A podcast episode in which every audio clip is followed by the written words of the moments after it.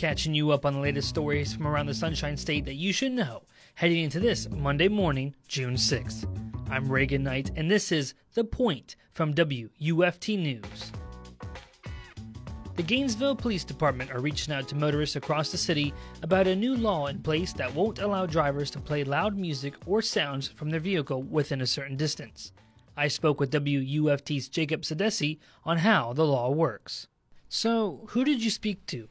I spoke to uh, Graham Glover, who is the public information officer for uh, Gainesville Police Department. Uh, he's like the first press contact um, that people come to when uh, the news wants to do a story like this. So I asked him a lot of questions about how the law is enforced um, because there is definitely some unclear language in the law, and I might get into that more in a bit. Well, let's dive right in. What did you learn from Mr. Glover? Um, yeah, so one of the things that I thought was really fascinating that I learned from from Graham Glover is that they don't they're not planning on really enforcing it harshly in its early days um, because for many people you know it's it's hard when you're in your car to tell how much noise your stereo is making on the outside um, so I asked him about this and I said well there's there's some unclear language in here about what is plainly audible how far you can be from these businesses how far away people uh, shouldn't be able to hear your music from and uh, you know how do you enforce that so, um, what he said was that in the very early days of the law, you know, they they just want to issue warnings and they want to educate the public. Um, they, you know, I got this story from a Facebook post actually that the police department made trying to educate people about the law. Um, and it, it, it garnered a significant more, uh, significantly bigger amount of attention than most of their other Facebook posts.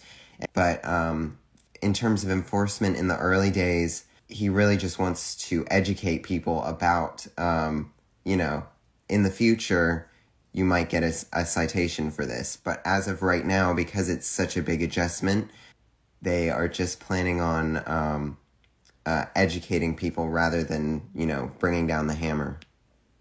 Has the police department received many complaints about stereo issues?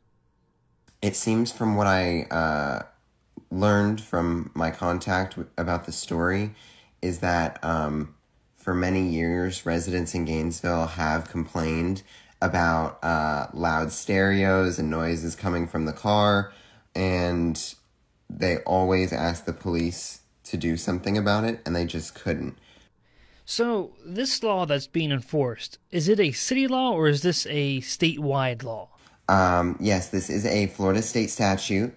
Um, it applies all over the state. The law actually was previously applied many years ago, I believe in like 2007, but it contained a special exemption for uh, businesses and political organizations. And in, I believe, 2012, it got taken to court in Florida and it was deemed unconstitutional because uh, when you look at First Amendment law, um, that's a restriction of content uh, for First Amendment. You know, typically when you're looking at time, place, and manner restrictions of First Amendment, that's a little bit more acceptable. But when you're, you know, saying business and political purposes are okay, but personal purposes are not, then that's that's a slippery slope. So now I believe that is not in the law anymore. That business and political ex- exemption and that's also where the the church, school, and hospital uh, part of the law comes from. Is because of the you know time, place, manner kind of thing. Church, school, hospital, they're all places, so it's a restriction on um, noise in those specific areas. Well, let me just clarify. It seems that the police department really just wants to get the word out instead of automatically issuing citations. Is is that correct? like I said earlier, it's all about educating the public right now. Um, it seems like from what I from what I heard from uh, Mr. Glover, the Facebook post got a lot of backlash from members of the community, and I think what's important to remember here is like this idea of don't shoot the messenger. Gainesville Police Department did not create this law. It's not even anything that has to do with the city of Gainesville itself in this situation, what the police department is trying to do is they're trying to help us. Like they have to enforce this law, but they're trying to educate us about the law before it becomes uh, a problem for us and we get a citation that we did not even know was something illegal. Mr. Glover said he, he doesn't think that it's going to be a problem for the greater Gainesville community. It's just, you know, people need to learn about it first. It's going to be an adjustment.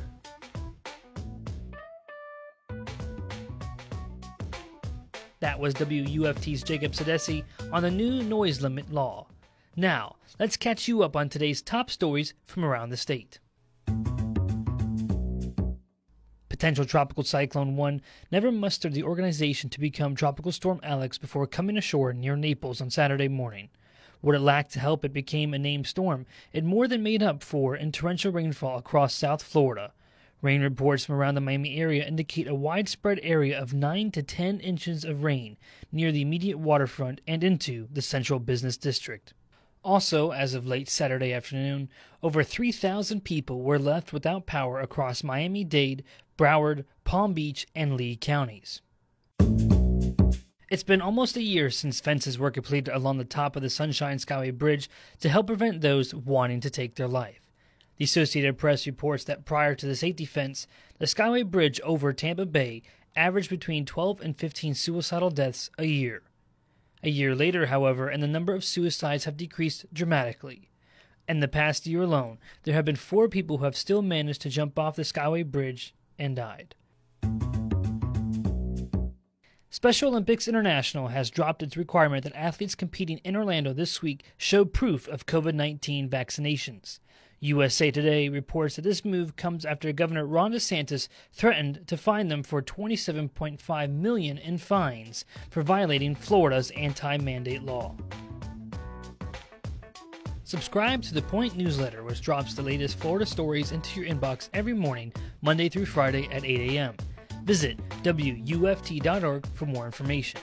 I'm Reagan Knight, and you've been listening to The Point from WUFT News out of the University of Florida. Have a great Monday.